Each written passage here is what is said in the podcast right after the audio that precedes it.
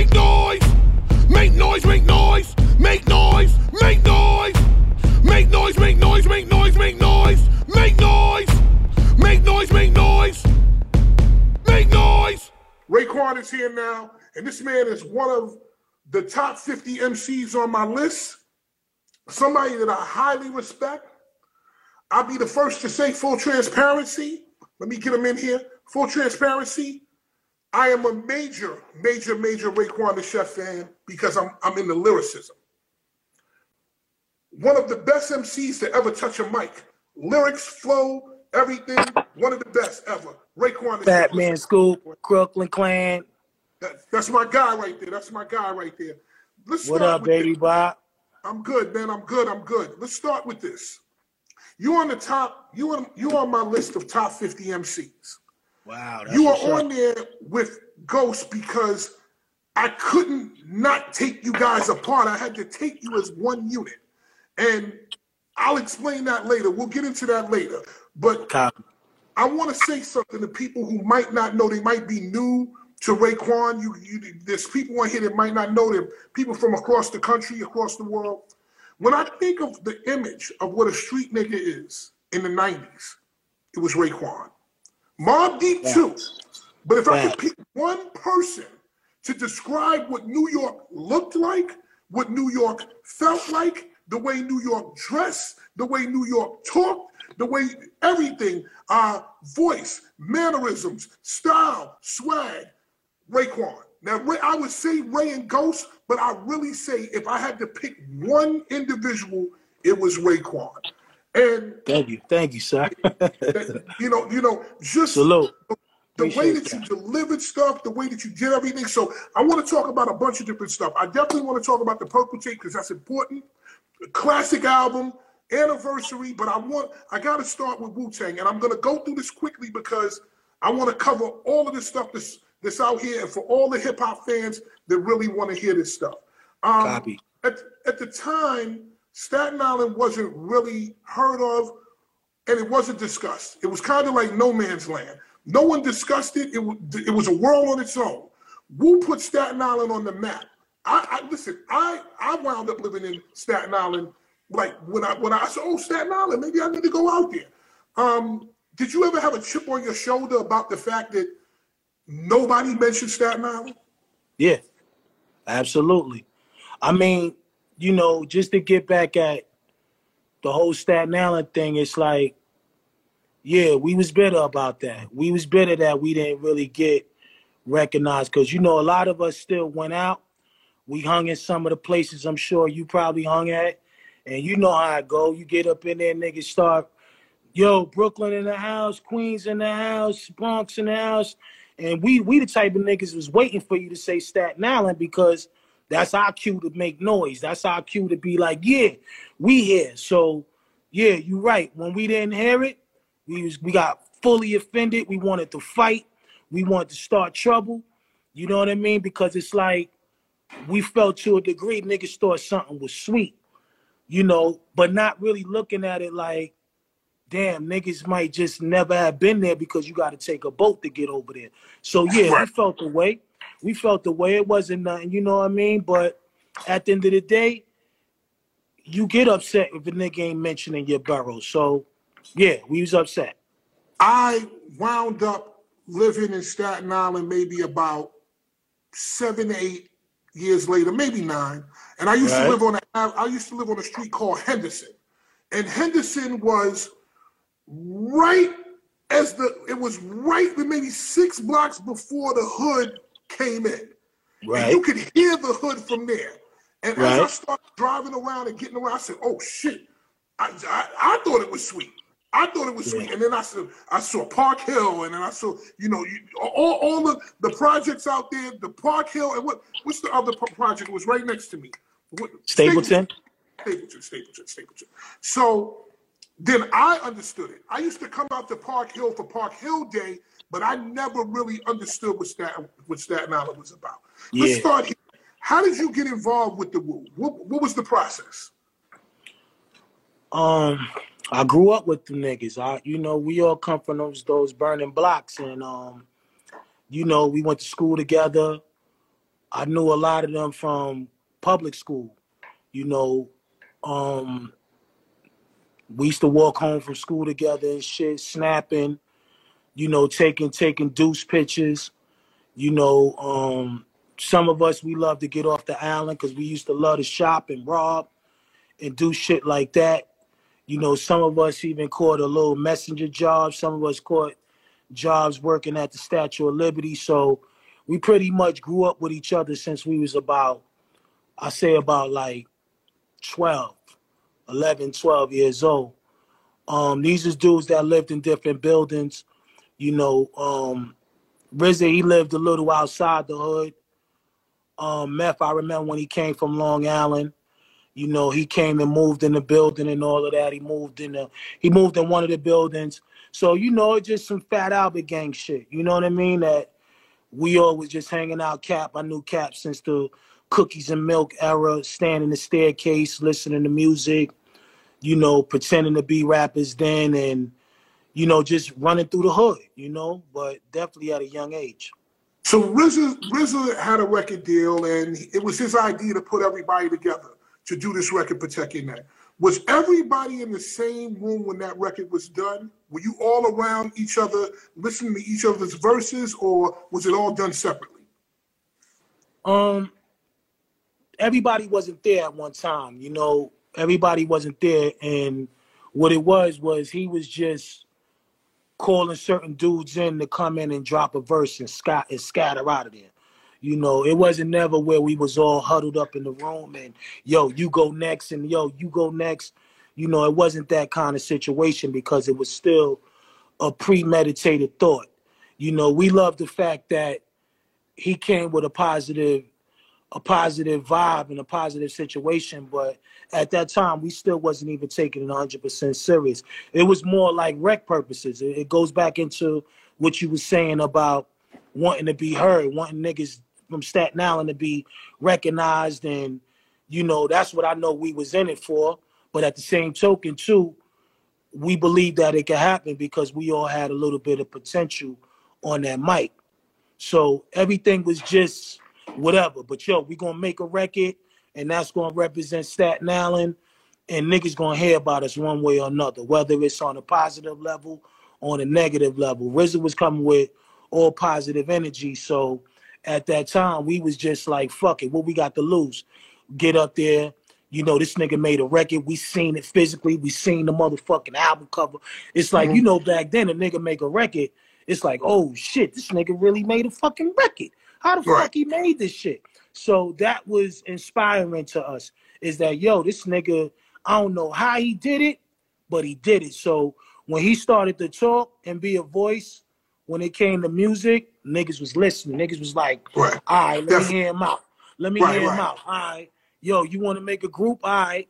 He was I was one of the first niggas he called him. Was like, yo, get in contact with boom bow, boom bow, bow, bow, bow. This is what I want to do.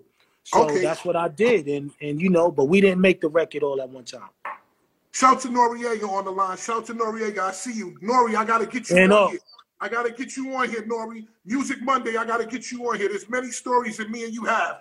Nobody right. knows, but Noriega asked me to be his manager in the beginning. Right. When I was on Hot 97. That's a long story. We'll get into that when Noriega comes, when Noriega comes for his Music Monday. That's my brother. So, yeah, that's what's yeah, up. That's, that's my guy right there. Were you number you were number two on the song? Did you ask to be number two on Protect Your Neck, or was were you placed there? Nah, once I heard Deck joint, once I once I heard it, I think Deck might have been probably one of the first ones to lay his lay his hammer. Um, once I heard his shit, I jumped up and and laid my shit down, and I wrote my shit out in like ten minutes. It wasn't nothing really like I didn't come in with a book or none of that shit. So I was there. I remember hearing Deck shit, but not really hearing nobody else yet. And um, once I heard that I smoke on the mic shit, I was like, yeah, niggas is playing for real. Let me let me jump in there with my little my little two cent. And um, at that time, I was just overwhelmed with the movement. You know what I mean? It was still a it was still a, a young movement, but I was down for the get down. You know, I think Inspectah Deck is one of the most underrated MCs ever. He's on my I list agree. top too. He's I very agree.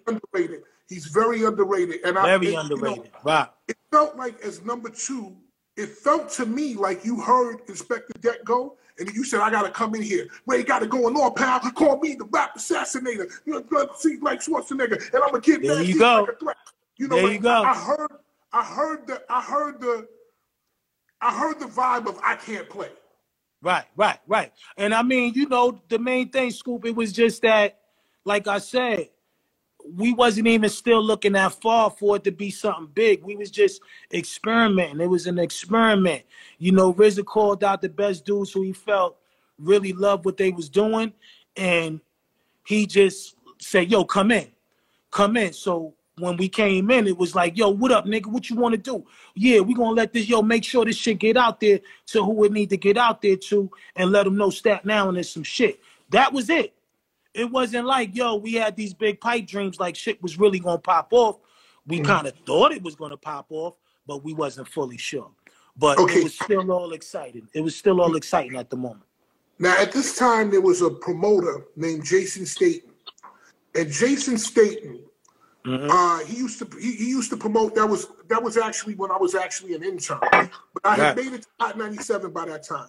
Jason Staten is the one who gave me the Wu Tang record. He said, "Yo, man, just check this record out. I think Check. you're gonna like it. It's gonna be good." The record Right. wound up being on fire. You know, it blew Right. up. So now you guys are there. What is the experience or situation you most clearly remember that lets you know that not only had you made it, but Wu was at the top of the charts after you guys had really gone all the way? I think the fact that when we heard it on the um on, on Bobbito and Stretch show, that's when you know how it is for a nigga that's out the hood and you hear your shit on the radio, period. So I think that the fact that we heard it come through the airwaves, that was dope. That was something that you you rarely would ever think would happen. So once we heard it on the radio by these dudes, because they had an underground show at that time, and it was a late night joint. So you know niggas got their ears plugged to it, listening. And once I heard it, it was like, oh shit, this nigga got us on the radio. You know what I mean? And you know, as young niggas, that's all you ever want to do is be heard from the masses side. And that shit had me almost jump like eight feet in the air. Little chubby nigga jumping so high in the sky. But um once I heard it and it was sounding right and we was we was rumbling with the tracks and everybody was sounding good, I was like, yo, you know what? I got a vision going on. I think this shit might be something, you know. So it was just more about the the excitement that kept us there. But that was the most exciting thing is just to be heard on the radio. So when when when Wu Tang exploded, blew up, you're now all major major celebrities. When did Right. what was the time that you said, Jesus, we're at the God damn, we at the top of the whole game. What was it? What was something that uh, an experience or something that happened that made you say, we number one now. We took over. It was the fact that it was something new, Scoop. It was just that you ain't had that going on. You ain't have 10 niggas as a group coming on and everybody getting busy. So I knew at that time we all had super potential to be great. But it's like I kind of already knew, like, yo, niggas know how to rhyme. You know what I mean? And we behind a nigga that know what he doing. And we got a nigga like GZA who was rhyming his ass off back then in our corner. So I knew it was at no point we could lose because we had a lot of guidance with us and we had lyrical niggas down with us. See, GZA, I felt like if GZA told me I was weak, then I was weak. But if he told me I had it, him and Dirty, I ain't gonna say GZA without Dirty because that'd be fucked up. You know what I mean? So I'm gonna say both of them. They pretty much knew what we all had when it came to the ability to to, to spit out those bars. So when they told us, it was like I already knew that the world is getting ready to witness some shit that they probably never even seen before or never even gonna ever get again. So this was the beginning of something that was gonna be interesting. Right. Now you it's hard to be in a group with two members. It's hard to be in Run DMC. It's hard to be in EPMD. How did you Right. handle being in a group with so many members? What kept it together? And then unfortunately, what broke it apart? I mean, you got to remember with the Wu, it was like a um,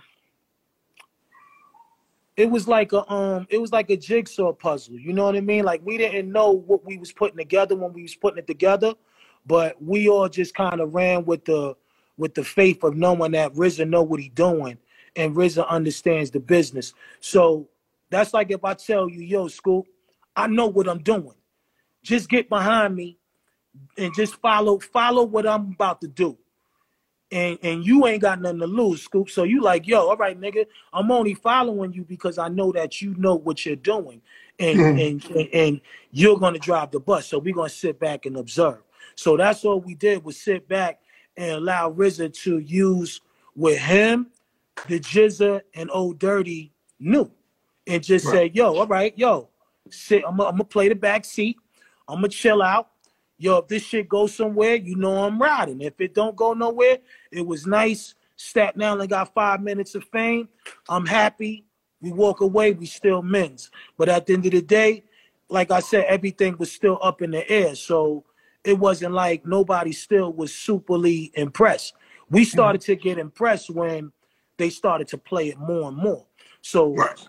once you hear it on the radio one time, you hoping that you're gonna hear it again the next day. So that's how it was going, and that was the battery that was taking over everything. But we still had to sit back and and, and follow the game plan on what RZA was was giving us. What what point. unfortunately tore it all apart? Was it too many personalities? What was it? I mean, it, it, I mean, when you say tore it apart, it's like it wasn't never really tore apart. It was ripped. You know, I would call it ripped and tore apart. I mean, being ripped is just being involved with a bunch of guys that got personalities that you just got to adjust with. You know, sometimes we have rainy nights, niggas is arguing or whatever, whatever the case may be. Everybody may have their opinions. Egos is flying because it's a hundred thousand of us at one time. That's what it feels like. So yeah, you're gonna get that good and bad, but at the same time, we realize that this is saving our lives because a lot of us was destined for either jail or death. So Mhm. you don't let things go too far when it comes to knowing that something positive hit your life. You know, like I said, I was just happy to just be able to say, yo, nigga got a job now. I ain't got to keep running from the police, and I got an excuse now to be like, yo, I ain't out here doing the same shit I used to do. So we never let a lot of shit get too crazy. It got crazy, but at the end of the day, we know how to deal with emotions. You know, we don't let the emotions get the best of us. So sometimes when niggas is venting, they just venting to vent. Let him vent. Let him get his shit off or whatever. The next day, wipe your face, come back in the room. We might tap on this tap on the little situation again. Yo, you know that shit wasn't right or whatever. Let it be what we doing. You know what I mean? It's about being a man and not being a kid. You know, but you know, sometimes you let your emotions supersede your your goals. And that's Right. what we wasn't going to do. We knew that the people respected us. We knew that people loved us. We knew that people was interested in us. So we kind of like let that be the it's like falling on this side of the Richter scale. Either you're gonna go with the good and outweigh the good with the bad, and that's what we did. We just pretty much said, you know what, regardless of what, motherfuckers love us. So we stuck together now. It's like the mafia. You can't get out of this shit. You know, even right. if you wanted to, you can't get out. Yes, a couple of pe- couple of things while we're here. Shout to Dan Tanner, shout to Noriega, and, and people putting up so many verses. Like one of my one of the one of the lines somebody put it up, but one of the lines is um uh uh go to war with the melting pot uh, and, and uh it got 40 niggas in here now to kill niggas' fathers. Like like when you said that it was that was mental to me. A couple of couple other questions about Wu, and then I want to go right to Cuban Linx. Who is the MC in the group that kept your pen sharp? Who made you better in the Wu? Um, damn. I can't say one dude, but I, I would say the GZA because the GZA was more lyrically inclined. Like he was saying clever shit back then before he even started fucking with the Wu. So I was a big fan of him anyway from listening to, you know, some of the records that he had out there on some mixtape shit.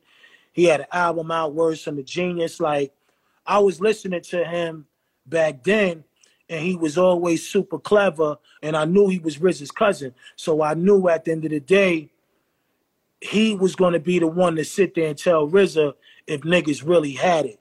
So I would say him. Everybody had to step up the ball according to what GZA might have felt.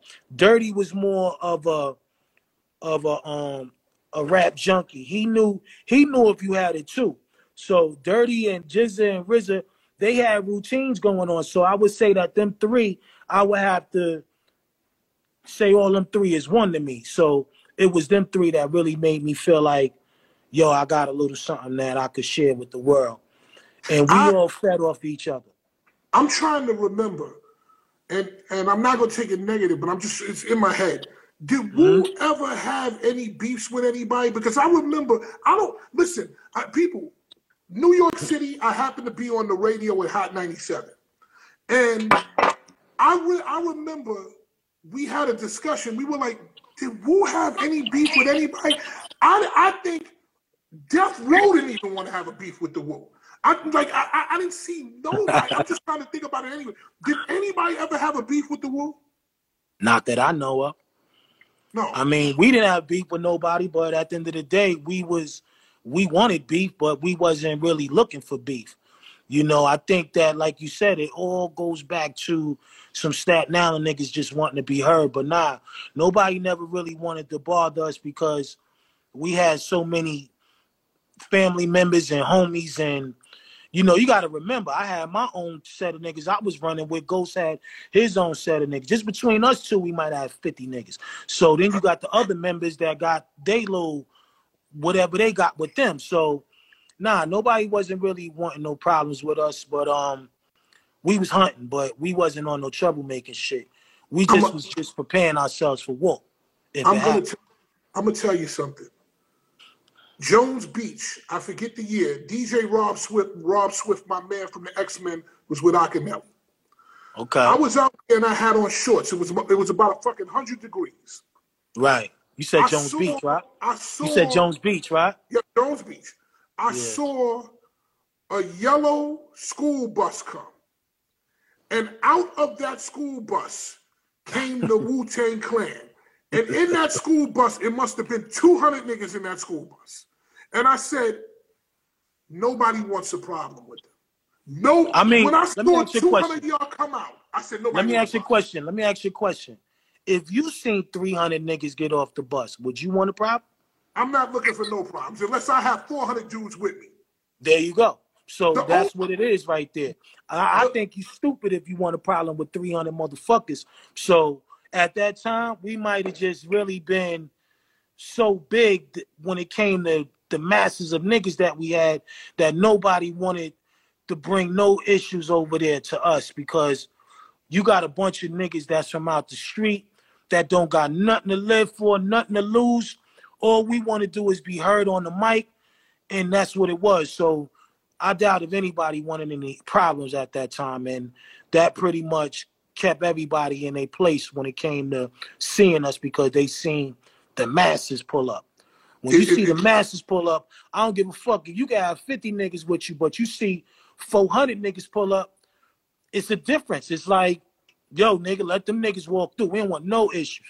That's just being smart.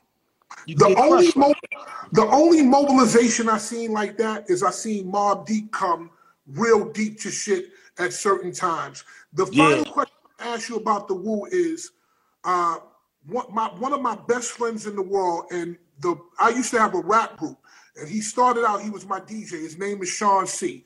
He was right. the he was a creative uh, consultant on the Wu Tang series for Hulu. How right. close was that series to what really took place? Scale of one to ten. One to ten. I say about a six.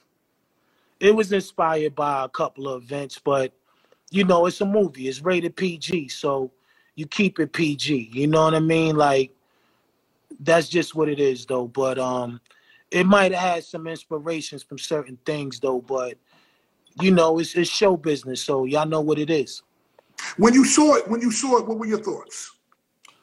When I seen it, it was like I wanted it to be a little bit more, a little bit more Goodfellas style, but you know, like I said at that time, we wasn't in control of it. It was RZA's situation, RZA's whole vision, RZA's world, you know, and that's just what it was. It was like, yo, let him paint his picture because that's only one side. That's Right, only one it. side. That's his side. That's what he want to give give the world. You know what I mean? So at the end of the day, I'm gonna give it a five. I ain't gonna give it a six. I'm gonna give it a five. Okay, okay. If you're just tuning in, people, we're talking with Raekwon the Chef every night, 7 p.m. Eastern, 4 p.m. 4 Pacific. I go live on Instagram. I do. I'm, I'm, I'm thinking about so many questions I got in my head. Every day, Shoot 'em. 7 p.m. Eastern, 4 p.m. Pacific, I go live. I do current events, news, advice, topics, and I Peace, give you a y'all. chance to go live with me and speak as well as celebrity interviews like Raekwon the Chef. Right after the Raekwon the Chef get off, stay tuned. We're going to do today's topic, which is who are some of the best MCs of all time in your opinion? Right back to Raekwon, the purple tape. You and Ghost will go down as one of the best two-man groups in the history of rap. Ray and, Ray and Ghost, Mobb Deep, Tribe, and Red, Nice and Smooth, Run DMC, EPMD. You know, just your songs and his songs and you guys together in general. Like just Daytona 500, Peace to Cats, the, Cat- the Pac Mac, Knowledge, Knowledge, and Street Astrologers, get on the mic, God, now. Like just the flow of that, just the way that you guys did records together, your voice. Right. Right. You, you two together were crazy. How Thank did you. Ghost wind up being your partner on Cuban Linx? Um we started vibing heavy when we was making into the 36 chambers.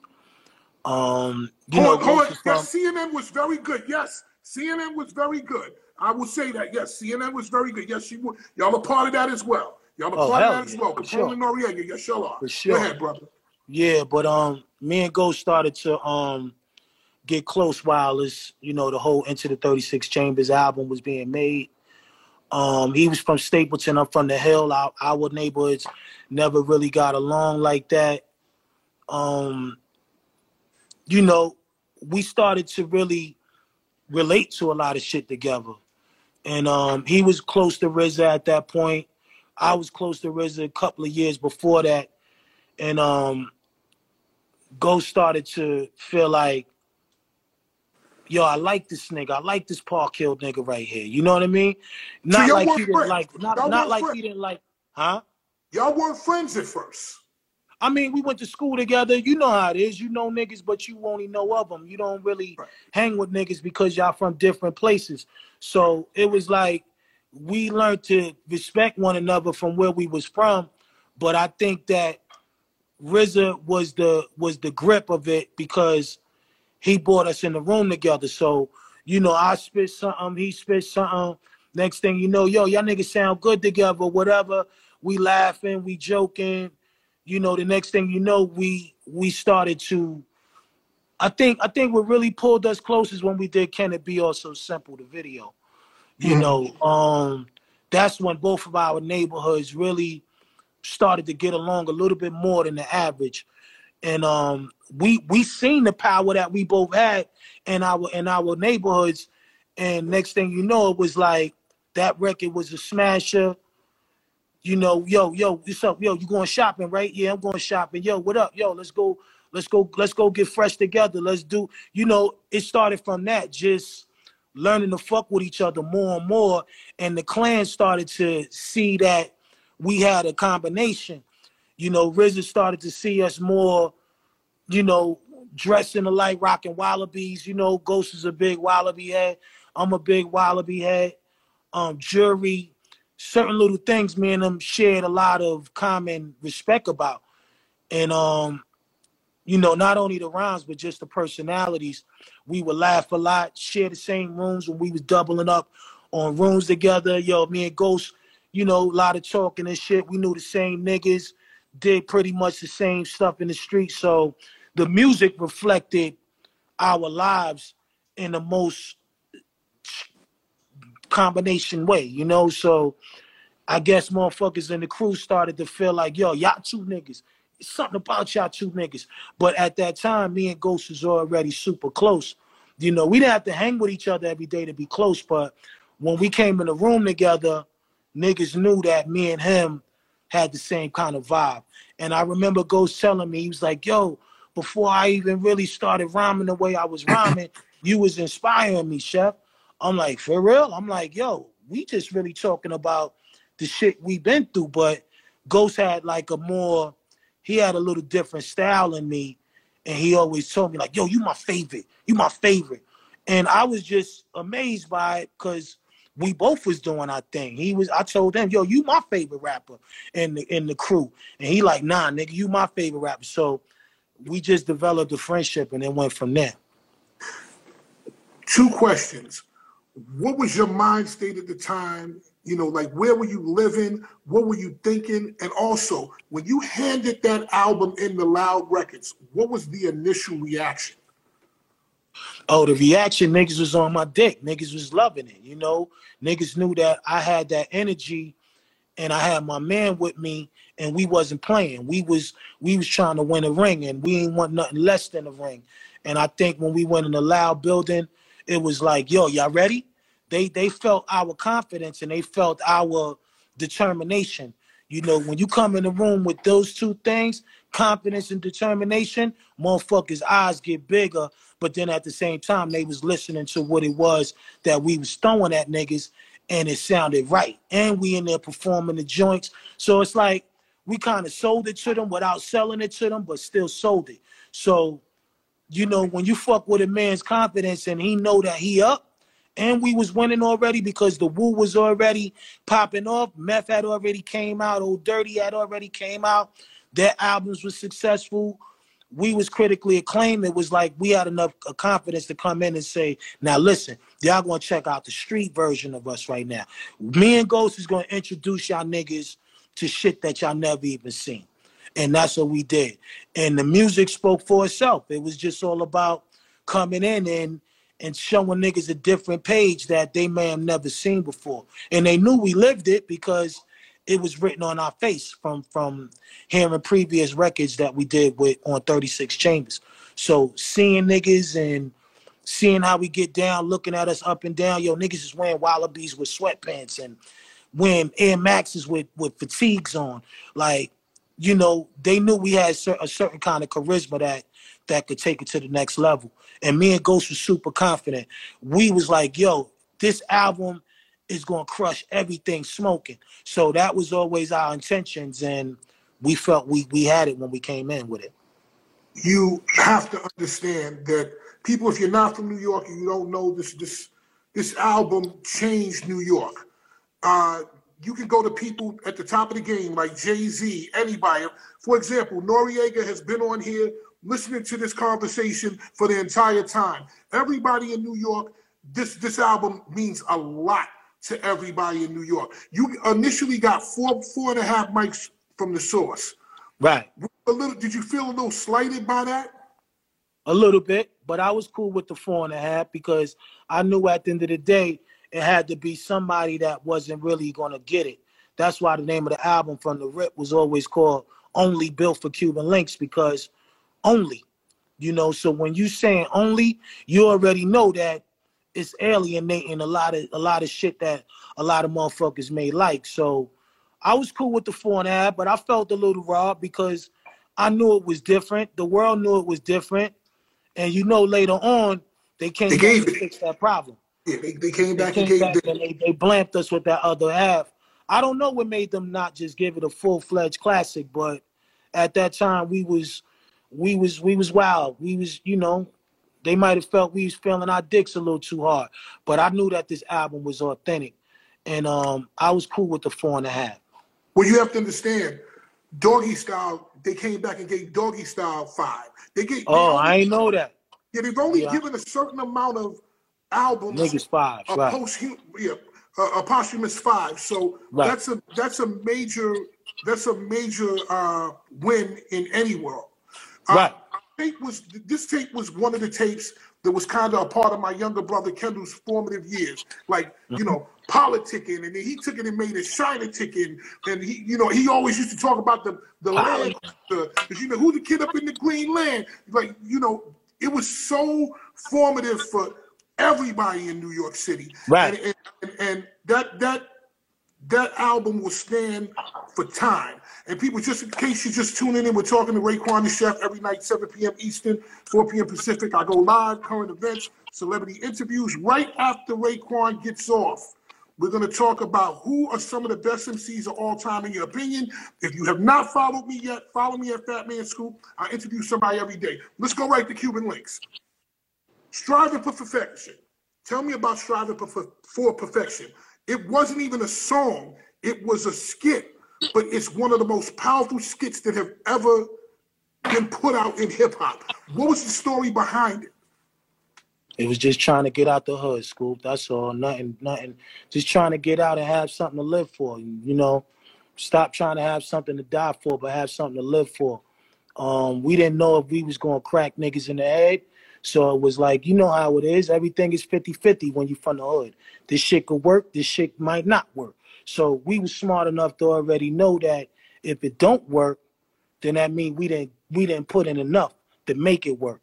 So when Ghost was saying shit like, yo, man, I'm just trying to take care of my family, man, and raise my grandkids and all that, that was real talk because at the end of the day, like I said, we wasn't we ain't job niggas. We we never been niggas that go out and try to go get a job. Like I rather I rather get on the block and and and stack some money that way than to, to sit and sit at an office desk and act like I'm listening to somebody because that's not where I come from. Maybe if I came from that kind of community where I could respect a job and and, and respect a check every week, maybe I might have not had that that kind of attitude. But I come from, you know, the bottom. So either you make it one this way or you don't make it at all. So that striving perfect perfection was just, yo, man, this shit gotta work, but we gonna think positive and we gonna work hard.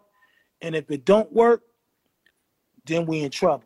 So now did you did, was, was that one was that a one take job or because it just the power and energy of it, uh, like it, it still give me, it still gives me goosebumps. Was that just y'all just hop in there? What, what was it? Yeah, nothing was nothing was never sat down and wrote and written out. It was like, yo, go on and do skits. Do what y'all want to do. You like it, it feel good. Nigga give you the the, the, the peace sign, you out of there. It wasn't ne- never where it was like, yo, we sitting here and yo, write that shit out or whatever. Cause if you wrote it out, it wasn't genuine, you know, but if you did it from the heart, it was from the heart. So a lot of shit was just said from the heart. Incarcerated Scarfaces, one of the one of the hardest one of the hardest records in New York street music ever. What was the story? I just wanted to write a record for niggas in jail because I had a couple of homies that I really ran with in the street that went away and they got hit with some hard time and you know Ghost had some homies that was hit with some hard times and um, I just didn't want to forget them. I felt like at the end of the day, yo, let me do a record for these niggas personally so they could feel good about me acknowledging them. You know, when you run with a bunch of crooks and some niggas got caught up, you, you tend not to forget them. You know, you know, sometimes a letter is good, but then sometimes some acknowledgement is good. So I wanted to make that record and I called it Incarcerated Scarfaces because them niggas had. I know you seen the movie Scarface, so I know you know that niggas had that mind frame where it's like, yo, you know, either you live to eat or, you know, you you got to get it one way or another. And some niggas got trapped off. So I just wanted to have a record that specifically go to niggas that was away. You know, I had a lot of homies. Between three of my homies, they probably, you add those numbers up, they probably had about 45 years. So imagine having 10 homies in there. It's almost 200 years that niggas gave the system. So, and you didn't know if you was going to see them again. So this was my only way to communicate with them and let them know, yo, your, your brothers right here love you. And um, this record is dedicated to y'all. Same way a nigga dedicate a record to a female. I'll dedicate a record to niggas in jail. Two questions about incarcerated Scarfaces. And everybody's quoting lines real niggas but shots, Peace, Connecticut. I never understood why you said Peace, Connecticut. I was like, I didn't, I didn't understand what it was, but it sounded fucking amazing. And, and Mad Police in Manhattan. Um, Man, like, like everybody, yo, everybody loves real niggas but shots, Peace, Connecticut. Everybody loved that. Was there a reason that you said Connecticut? I might as well ask now. I mean, it, it, it was a fly line, but at the same time, I've been to Connecticut because, you know, we did a show out there one time, and it was like it reminded me of of of, of where we from. Bunch of wild niggas and shit. Niggas just want to fight and get into shit, and at the same time, it was like I just felt like Connecticut was the was the right word to say, and I respected they town. So Right. you know what I mean? Real niggas lick shots. You know, peace, Connecticut. It was just one of those situations where the rhyme just it felt like that, and, and I kept it because I've been there before and I know they get down. So I definitely had to. I definitely just it just flew off a nigga tongue. Two Big questions. Two questions. What did you think? Because what did you think when you first heard that beat? Because when I heard that beat come on, my face twisted up. And number two, you said a line. Now, who's the Black Trump? Would you erase that line if you could now? Did you ever think that we'd wind up not liking Trump?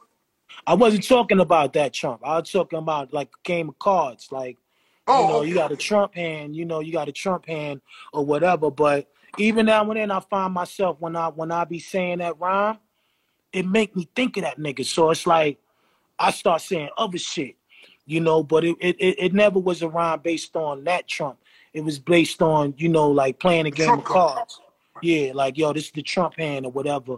You throw that card out or whatever. Yo, I got the hand. So that's what I meant. Guess was the black hand, you know, but um yeah, a lot of people might have thought it was Trump. Okay, but it wasn't. Rainy Days. What was the story behind the creation of Rainy Days? And who was the singer? Um, Rainy Days, um, the chick that was singing on there was this chick named Blue Raspberry. I mean, you know, when you think about NWA, they had Michelle A, Mhm. that girl that could sing her ass off. You know, me and Ghost always felt like we needed a, a female singer down with the Wu that had a voice. And um, we met her one night in um, Atlantic City. We was out there, we had a show. She came, she pulled up on us or whatever. She was like, yo, I could sing, I could sing, making a scene and all that. So we like, yeah, you can sing, shorty. Let us hear you. All right, fuck it. Sing. You know what I mean? Now we want, cause you know, she wanna sing. So next thing you know, she started singing. You know how niggas close one eye and be like looking at each other like, Right. bitch could sing. You know what I mean? So next thing you know, we invited her to the studio to really see if she could do it again. So she started blowing, and RZA, RZA liked her. We loved her, but RZA liked her. But RZA didn't know what he wanted to put her on. So at that time, me and Ghost always look was looking at it like she'll get better. We don't know we're gonna put her on yet, but keep her around. And that record was the record that we felt we wanted her to get on, and her and RZA started to make a little ballad, make a little melody or whatever. It's raining, and that comes from something. I don't know where it come from, but she didn't actually make that up. That was something that she emulated, and she sounded so she sounded so good at it. We kept it, and that's just what it was. It was like, yo, you killed it. You made the cut. Thank you. You know what I mean? You definitely down with us. And the record was um inspired by, you know, niggas going through tough times in the hood. And you know how it is. Your lady, your lady might be like, yo, man, why you doing this shit? Uh, they don't understand all the shit that niggas go through. And um, you know how it is. Yo, chill. Let me do what I gotta do.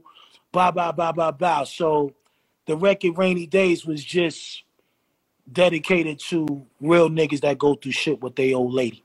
Right, right. Um, You know, my man is going crazy. My man is he acting stupid. I can't control what this nigga thinking or what he want to do, right. and that's what it was. You know what I mean? But it was definitely a hard record.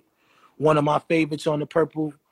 Um, she killed it too. The girl killed it. Blue Raz. Shout out Blue definitely, she definitely did a thing, and then you had the remix, which was one of my favorite records ever. Um, Right. You know, uh, I, every time I think about that record, I think about Hampton University. My brother went to school with DJ Envy, and Envy used to be a mixtape DJ at that time. Right. Right. Every time, right before it come on, he said DJ Envy, and that record is still one of my my my favorite favorite favorite records. Guillotine, the back and forth on Guillotine was immaculate between you guys. Like Oh, it was perfection. Did, Did you guys write it together? What was that about? Um, well, if you go back to listening to Method Man's album Tical, he used that beat as a skit. RZA used it mm-hmm. as a skit. It was almost like it was a little bit of it.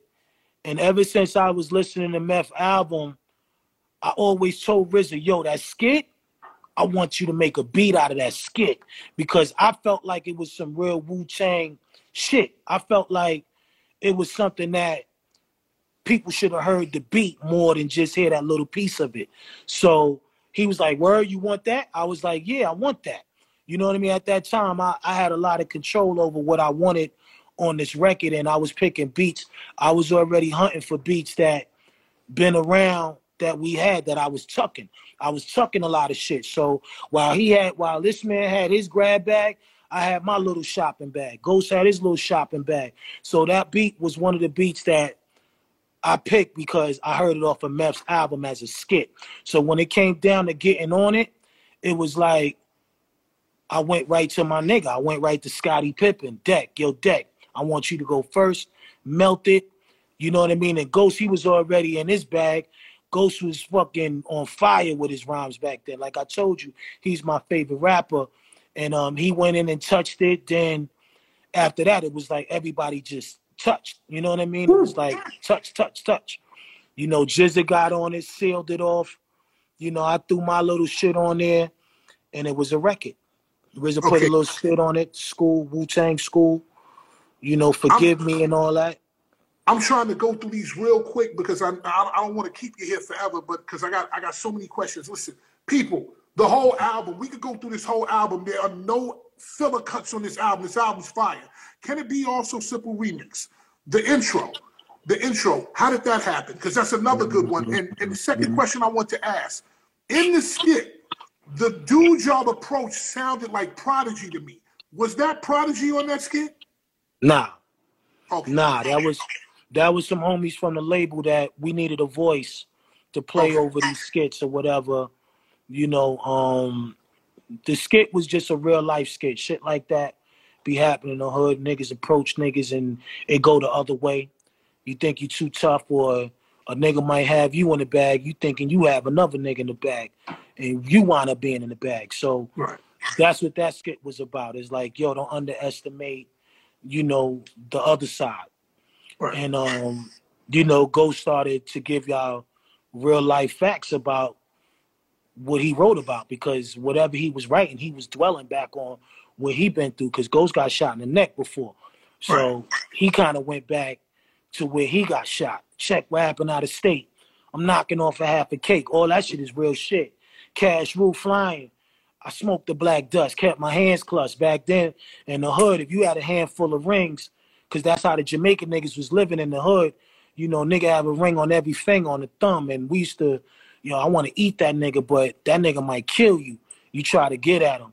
So, you know, he was just putting certain things in there that we could relate to from being in Staten Island and, you know, plus his his true true life event that happened Mhm. in his shit. You know what I mean? So yeah, that's another record that was dope. And that was the the kickback remix off of Can It Be All So Simple. So back then remixes was big. So we knew that, yo, fuck it. We did we did Can It Be So Simple on on Enter the 36. Fuck it, let's remix it and remix it on the purple joint. Cuban Right. Linx. And then and then he just said, wait, continue carry your fo fo, nigga. And then he Yeah. said dedicated hook. Who came up with the dedicated hook? Dedicated to the gods and the earth. Oh. Dedicated Oh. to baby's eight feet first. oh, we we both was bouncing off each other. You know what I mean? When me and Ghost write sometimes, you know, I might write something and then he get inspired by the next couple of bars. Like we wanted everybody to know that we was making this album collectively. It wasn't just one man's thought. You know what I mean? Even though it was my album and I had a, a full vision, I always felt like I was sharing a piece of I was sharing my sandwich with my brother.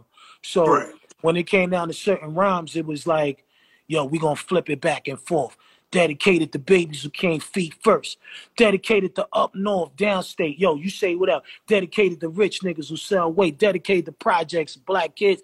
Dedicated to, you know what I mean? Like we was just we was just playing playing tag, you know, just see It, it, it, it, it- it's perfection. Verbal intercourse with Nas. Ding, ding, ding, ding, ding, ding, I, mean, I mean you, were y'all in the same? Were y'all in the same session? Were y'all Yeah. all sitting writing that together? Yeah, that How do one. you sit? How do you sit in this? Everybody had to be ripping their papers up. Every, you talk. You talk, man. You talk. Hey yo, listen, you know what I mean? Back then, you know, me and Ghost super big fans of Nas. Um, you know, cause Nas came out a year before us, and um, me and Ghost had our eye on him because it was like, yo, we always about New York rap niggas anyway. It's like if you got it, you got it. We seen something in this kid at a young time, and we kind of felt like we knew him. Me, why I really liked him is not only because he was clever, but me and him wore the same hats. You know, he wore he wore the camouflage hat and he wore the fedora. The Mhm. um the, the I call those hats um years of experience hats.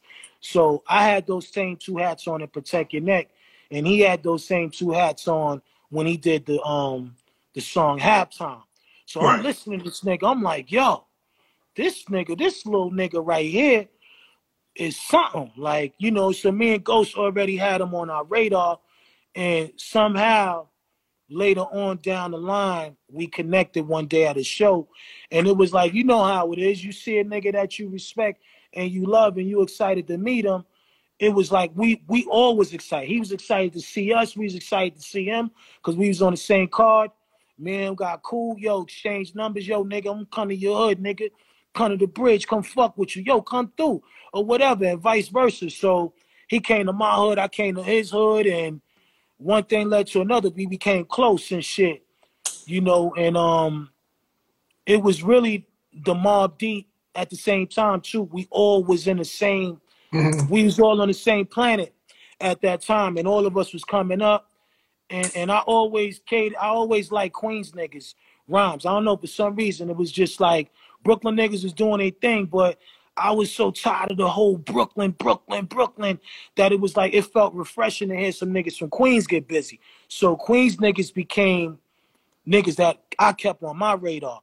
But Nas specifically was a dude that we felt was ahead of his time. He was a one man army. Me and Ghost would talk about him like, yo, you heard that one love shit? Cause you know that one love shit was leaking, certain records was leaking that we never got a chance to hear his whole body of work. So when we heard that one love shit, it was like, yeah, this nigga's one of us. You know what I mean? Same kind of nigga. But anyway, like I said, me and Nas became inseparable on friendship level. Come chill, come at the crib. You know what I mean? And next thing you know, I told him, say, yo, nigga, you know, me and Ghost is gonna handle this album with the clan, but I don't really want no features, but the only feature I want is you, nigga. So he was like, for real? I was like, nigga, I want you on this joint. You know what I'm saying? So I didn't know exactly what joint it was gonna be yet, but at the end of the day, I knew that we was gonna carve something out special for him to make his appearance. And you know, RZA, he already knew that we was fucking with Nas on that level. So he was like, yo, time to come to the crib or whatever. Yo, make it pop. So I invited him to come out to Staten Island one time and he pulled up. This is back in the um the GS Lexus era. He pulled up in a fly gold joint. You know what I mean? At that time I think I was rocking the um the SC 400 or something. I had the coupe. This is when the whole bubble shit was starting to happen with the Yeah. cars and all that. So he came, he came to my projects first, had him in a Chinese restaurant with us. Niggas is ordering wings and French fries and fried rice, and niggas is scrambling. And I had to show him that we come from the same shit you come from, because when I was in his neighborhood, he taking me in certain sections that I knew it was real on his side. So he's seeing the movement, he's seeing what's going on, got him out of there real quick. Cause I, you know, when you when a nigga comes see you from out of town, you feel responsible. Like, mm-hmm. let me not let me not let nothing happen around this nigga because this my nigga. So after that, we shot the RZA's crib, which was on the other side of the island. He sat back. I played him the album. He was he was he damn near fainted. You know what I mean? Then he heard the beat, and we was like, "Yo, nigga, this the joint. This what we want you on."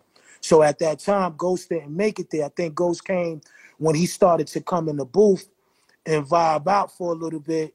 And Ghost just walked in the room and shit, dapped him up. Yo, what up, nigga? Yo, yeah, yeah, yeah.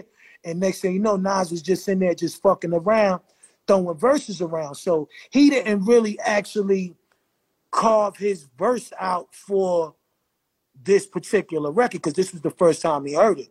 Back then, niggas wasn't doing all that, yo, send me the beat and all this shit. Niggas like, nah, nigga, I'm gonna come and see what you got from there, and then we gonna go from there. So 100%. at the end of the day, he loved the beat. He went in there and started shooting some blanks. You know what I mean? We was looking at him, we was like, but then when he came with that through the lights, cameras in action, it was like me and Ghost looked at each other like, that's it. Looked at Nas, that's it. So he stopped. And then he looked at it and said, Yo, y'all like that shit? We was like, We love that shit. That's it. And then he went in there, he took his time and and blew it down. And we was like, yo.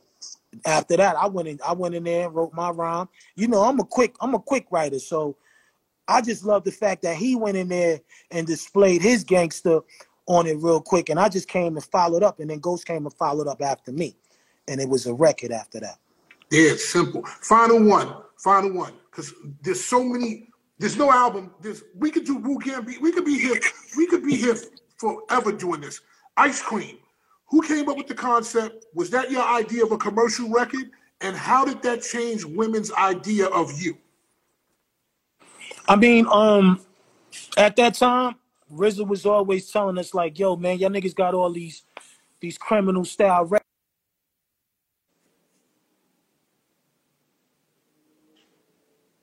Hold on. Hold on, y'all. Just wait for him.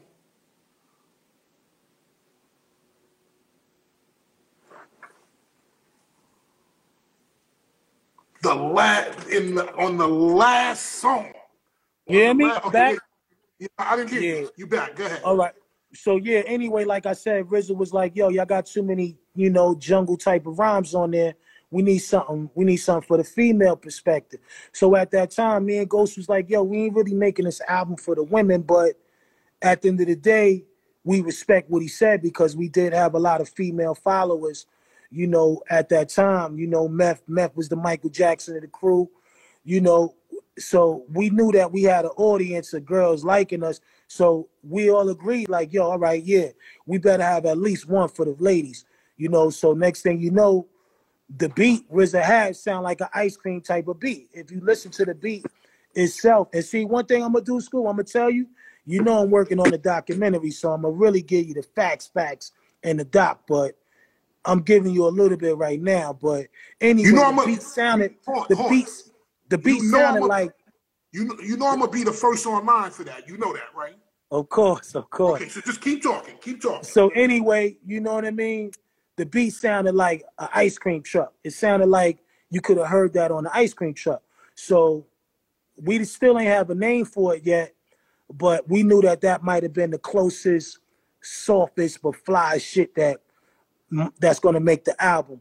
So when it came down to the hook, I'm not Captain Hook. I don't I don't really fuck with hooks like that. You know, so at the end of the day, Meth was there, he was in the room. You know, yo, Meth, handle that. Meth handled it. Yo, watch these rap niggas get all up in your guts. You know, um, he came with it.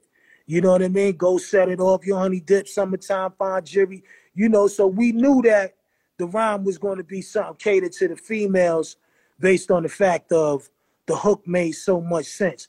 I thought it was a clever hook. Everybody in the crew thought it was a clever hook. And at that time, Meth was making a lot of hooks. Like, like he made the um he made the um what's the name? Roll, I'm gonna give it to you hook. The um um what what's the name of that joint again? Um um he put it like this. He was making a lot of hooks. He made Right. cashews, everything around me hook. Oh, You know, so he was Captain Hook back then. I call him Captain Hook. So um yeah, he came with the perfect hook and we sealed it off with a kiss after that. And we had our girl record.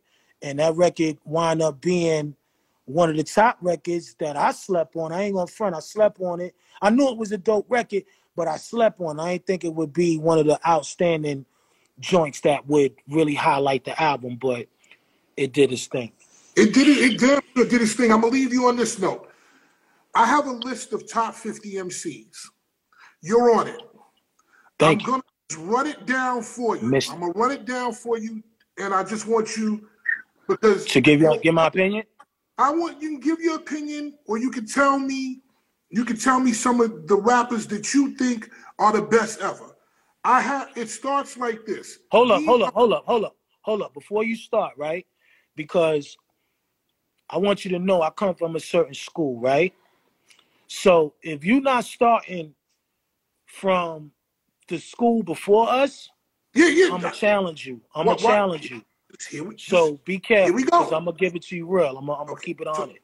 Only four people. There's only four people that are in order. The rest is in no particular order. Okay? Okay. Number one, Rakim. Number two, Kool G Rap. Number three, Big Daddy Kane. Number four, LL. In no particular order. Lord Finesse. That's no particular order, right? No, no, no. One through four is in order. One through four. Rakim Okay. is number one. Okay. Kool That's G not a Rap bad. is That's number not a two bad. on That's not a bad order. Okay. Big mm-hmm. Daddy Kane is number three, but technically, Kool Kool G and Big Daddy Kane are they're so close. I can't say two or three, so I might just put them together. The last Put it like number, this. Put it like this. Yeah, where you at? That's where I'm at with it. So okay. yeah. Okay. So so Rakim, let's say Kool G and, and Kane nu- number two together. Three is LL. After this, I couldn't put it in order because I just didn't. it- it's too hard to. it- it- it's too hard. So it's, this is in no particular order. Lord Finesse, Nas, Black Thought, Fabolous, Jadakiss, Slick Rick, Fred the Godson, Raekwon, and Ghostface together. Because you you and you and Ghost are like are like Kool G and Kane to me. I can't I can't I can't separate it. I can't make a I can't do it. Biggie. Jay Z, Melle Mel, KRS, Lloyd Banks, Big L, Prodigy, Eminem, Drake, Run DMC, Beanie Sigel, Grand Puba, Ice Cube, Meth and Red together, Chuck D, Q-Tip, Lil Wayne, Kool Moe Dee, Grandmaster Caz, Bun B, Big Pun, DMX, Inspectah Deck, Joel Ortiz, Busta Rhymes, Kendrick Lamar, Common. I put Das EFX on there as one person. J. Cole, Treach, The Game, EPMD, Snoop Dogg, Cam'ron, Mase, DOC, Papoose, CL Smooth, Lupe Fiasco, E40, T.I., Most Definite Talib, Scarface, Tupac, Andre, two, Andre 3000, and Kanye West. That's decent. What do you have? What do you have for me? What you want to test? What what no what do who who's who's the who's the rappers that you look up to? Who's the rappers that were the dopest to you? Um.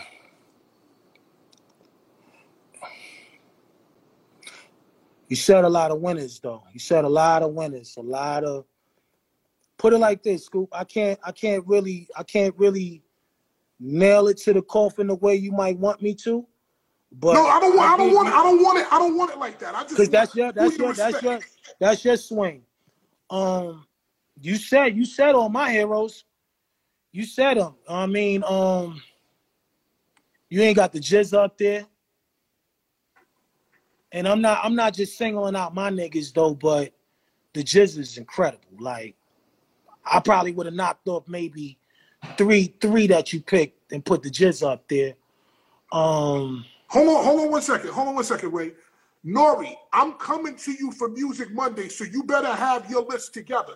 Nori, you are in the list of groups with CNN, Raekwon and Ghostface, EPMD, Run DMC. We, can- we could go through this, bro. We can, I'm gonna call you. Yo, Nori, send me a DM, man, because I don't even have your new number. So send me a DM. Go ahead, keep, keep going, bro. um I um put a list of women together too, but we'll get to that after Ray get off. Yeah. I mean, all I can say is that I give you a list. I give you a list of 90. So you think I miss people? I missed the GZA. I missed the GZA. Who else did I miss? You put Snoop up there? Yes, I put Snoop up here. Now, now hold on, Ray. There's there's also two two different lists as well. There's a list with Impact, with Tupac is on, Tupac is on there, Snoop is on there. Like there's a there's there's two different lists that I have that I'm judging it by. But but but is there anybody that you really think other than GZA that I missed? You put AZ up there. You put AZ up there. Shit, I fucked AZ. I fucked him. Hold Super on, clever. Super Tiana. clever. Tiana. See, this is what happens when you when you when you you can never get everybody. Hold on, hold on. Let me, you can never get everybody. Listen, at the end of the day, it's like that's you know. But like I said, I'll give you a list. You, you said KRS one because I'm, I'm yes, looking at the, the comments and people is keeping it a buck too, and you know, it's it's still a lot. It's it's still a few more, man. You you you you went in though. I ain't gonna front. You went in because I want to think about um um you went in school. That's all I'm gonna say. I mean, it's still a few more, man. It's it's still a few more, bro. But I'm gonna give you a, a, your, your list ninety. I, I when you get them, when you get them, I'd like you to just send me a DM with them because you know I respect your opinion. You know I respect your pen. You know I respect your opinion. You know that if if you say it, I'm gonna I'm gonna listen to it, and I'm gonna. I'm just glad you got me. I'm just glad you got me in there, bro. That's all. I mean, if I land that fucking 48, nigga, I'm happy. So shit. Hold on. You know, my I, thing I, is, I mean, it's it's it's it's still so many G's, man, that I think is missing. And you know, when you sit there, when you think about that list, for you to come with that list, I know that because you said, see, my thing is mention the niggas that come before us because if you ain't mentioning niggas that come before us, your list is your list is ludicrous to me. No good, no good. So I'm happy that that that you shot those off. And Slick Rick need to your five need to be because that's my top five. Your four and Slick Rick, that's my top five. Your top five is Rakim, Kool G, Kane, Kane, LL, and Slick Rick. Mm-hmm. Yes, and um, what's the name? Oh, I got to put one more up there. KRS One. KRS, KRS. I'll put I'll put that down. KRS. Well, I got top six, so that's that's just my my my max right there. But um, it's it's hard. it's hard it's to hard. It's definitely hard. It's, it's hard, hard, man. It's hard. It's so Ray, yo, listen, you spent a lot of time with me on this. I love you for it. You love always you too, know that I'm there for you. You called me to do a record. I came down right on the spot here. Let's get it done. You've oh, always, you one of those guys. You know that. You know that. You've always been one of my guys, man. I love you. Is there anything that you want to say to everybody before you leave? Nah, I just want to say, yo, man, keep supporting Fatman Scoop and keep keep supporting me and my crew and get ready. We got a lot of things lined up for y'all. And um, yo, you said Cube too? You said Ice Cube? Yes, I said I said Ice Cube.